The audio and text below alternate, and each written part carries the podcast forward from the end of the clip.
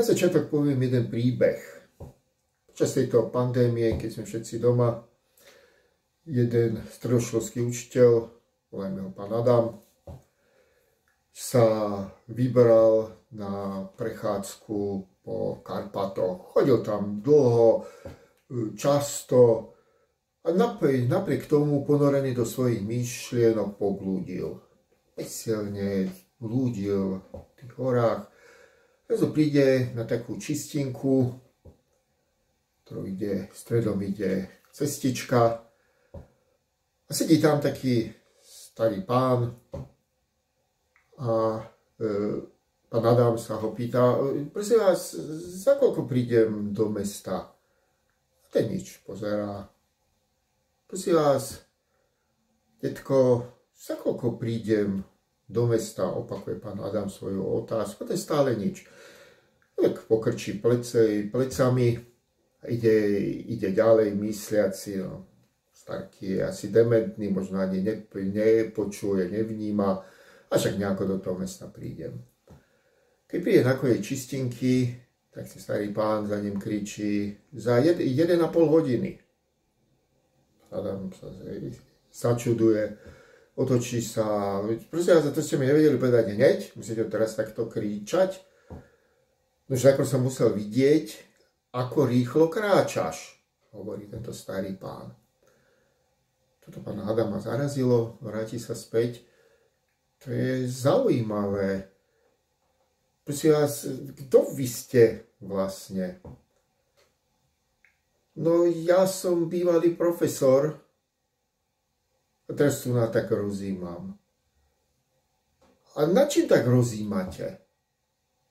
No pozorujem svet, vraví tento starý pán.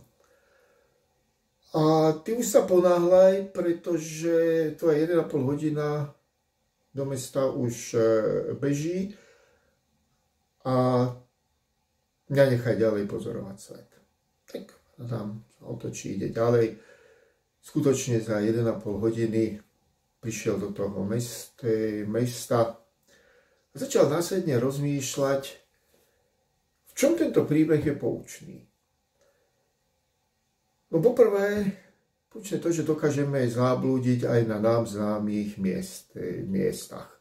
A to neplatí len na, o výlete do Karpát, alebo o nejakých fyzických miestach, na ktorých sme už boli, ale dokonca aj duševne dokážeme zablúdiť aj v myšlienkach, ktoré sme už niekedy dávno mali e, premyslené. premyslené. Prečo? Pretože podmienky sa zmenili.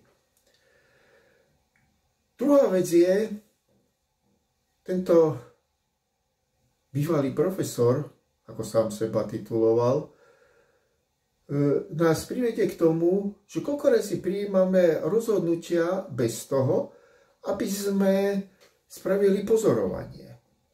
A to opäť nie len to, že pošleme nejakého put, putníka bez, roz, no, bez rozmyslu nejakým smerom, ale aj naše vlastné rozhodnutia sú položené často na nesprávnych alebo rýchlych, alebo dokonca ešte žiadnych pozorovaniach.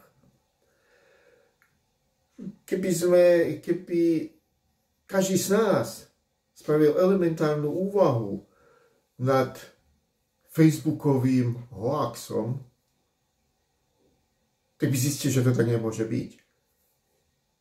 A napriek tomu oveľa rýchlejšie je preposlať tento hoax jedným klik, kliknutím na myši, no možno sériou, čo som to nerobil, kliknutím na myši ďalej e, e, do sveta. Navyše ten, tento príbeh, na rozdiel od predchádzajúceho o tom džinovi vo flaši, ktorý som niekedy dávno použil, tento príbeh môže, môže, byť ako, môže byť ako reálny. Každodenne v nejakej podobe sa nám, sa nám udeje. To je dôvod, prečo táto spoločnosť je v takom stave, v akom je. A teraz to nemyslím len Slovensko, hoci my sme to dotiahli najďalej, ale celková spoločnosť. Spoločnosti zvlči, no, zvlčeli, prestali sme rozmýšľať. E, teraz som počul také vysvetlenie, že na svete už toľko ľudí, že Pán Boh nemá pre každého dušu. A tak je tu mnoho osôb, ktoré sa hýbu bez, bez, bez duše. Podľa mňa to nie je pravda. E, Pán Boh má pre každého snáď dušu, len zďaleka nie každý ju e, využíva. E, oveľa jednoduchšie je tú dušu, ten rozum, dobré mravy, vzdelanie, potlačiť niekde nadol a cvak, cvaknúť myši, šíriť hoaxy, ktorým nie, že nerozumieme, ani sme nad nimi nerozmýšľali posielať ďalej do, do sveta a zvyšovať tento informačný šum, ktorý sa na nás z každej strany, z každej strany valí. Ako sa dá tomuto predísť? No vzdelávanie. Vzdelávanie to nie je učenie v zmysle e, up and calculate, ako som to pred, v predchádzajúcom videjku hovoril, teda sete v triede, počúvajte, opakujte moje slova, nerozmýšľajte. To je, to, to je tá výučba, ktorú sme tu nás zdedili ešte zo starých čias a e, v, po 48. 1948 sa stala súčasťou E, vládnej politiky. Seď po tišku, rob čo ti kážem, ale, len, ale nerozmýšľa, aby si na niečo mohol prísť. Stále sa hovorí, do čoho investovať, že táto kríza raz skončí. Vidíme, že je v troskách snať každá časť našej krajiny. Nielen materiálne, ale hlavne duševne, morálne. Ono by to bolo najjednoduchšie, povedať, no vraste peniaze do škôl a ono sa to spraví, nespraví sa to. Tu na neexistujú jednoduché riešenia. Pozrite, pozrite sa, čo robíme dnes v školách. Učiteľ môže byť hlupák, alkoholik, dokonca obti, obťažovať svojich študentov a študentky, ako som si niekde prečítal, vraj je to veľmi rozšírené, ale stačí, že dobre vypíše tabulku, že ukáže alebo rozšíri o sebe, že je svetový vedec a tým, a tým pádom už je aj dobrý učiteľ a môže pokračovať v svojej deštruktívnej činnosti. Mimochodom, keď si si položili otázku, e, prečo je u nás tak veľa úvodzovkách svetových vedcov a tak málo učiteľov? Odpoveď je jedno, jednoduchá. Vedu viete oveľa ľahšie simulovať, ako, ako robiť učiteľa, pretože tam máte veľa pozorných uší. Dokonca dnes, keď to robíme cez e, internet, to slávne online vzdelávanie, veľmi rýchlo vzniká záznam prednášok. Preto sa tak strašne bránia ľudia e, online vzdelávaniu alebo nahrávaniu svojich prednášok, pretože tam by, tam by to mohlo prasknúť. Začal, čo tu vedú, aké tie články, chceme rozšíriť o sebe, že som nadpriemerný, to sa dá pomerne ľahko. Nikto si opäť nepoloží otázku, ako je možné, že my tu dosahujeme svetovo nadpriemerné výsledky, mimochodom aké iné. Za zlomok peňazí ktoré do toho investujú, investujú veľké krajiny. Môžeme povedať, sme výnimoční.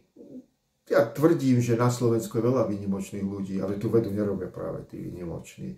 Tí rezignujú, odídu, alebo zostanú tak, jak ten bývalý profesor na tej čistinke pozorovať, pozorovať svet. Je to dôležité. Čiže do toho vzdelania ne, nestačí, dokonca by to bolo škodlivé, nalieť teraz nejako veľa peniaz, pretože by končomu nepomohlo. Treba sa zrejme zastaviť, zamysl, zamyslieť, možno využiť pandemický čas na pozorovanie sveta okolo seba, poskladať si to v hlave a najmä pozrieť sa do zrkadla. Všetci vieme, čo má robiť predseda vlády, čo má robiť pani prezidentka, čo má robiť parlament, čo má robiť ministri. Ale tak celkom presne nevieme, čo máme robiť každý, no každý, no každý z nás. Môžeme sa zastaviť, zamyslieť, pozrieť sa do toho zrkadla, spraviť sériu drobných každodenných zmien, tak, aby sme my, čo vzdelávame v školách, ale aj rodičia, ktorí majú e, svoje deti každý deň na, na starosti, ale aj okolie, ktoré ani deti nemá na starosti, ani nevzdeláva v školách, aby sme pochopili, že treba začať od seba. A potom treba pôsobiť na svoje okolie v zmysle zmien, ktoré sme sami uskutočnili.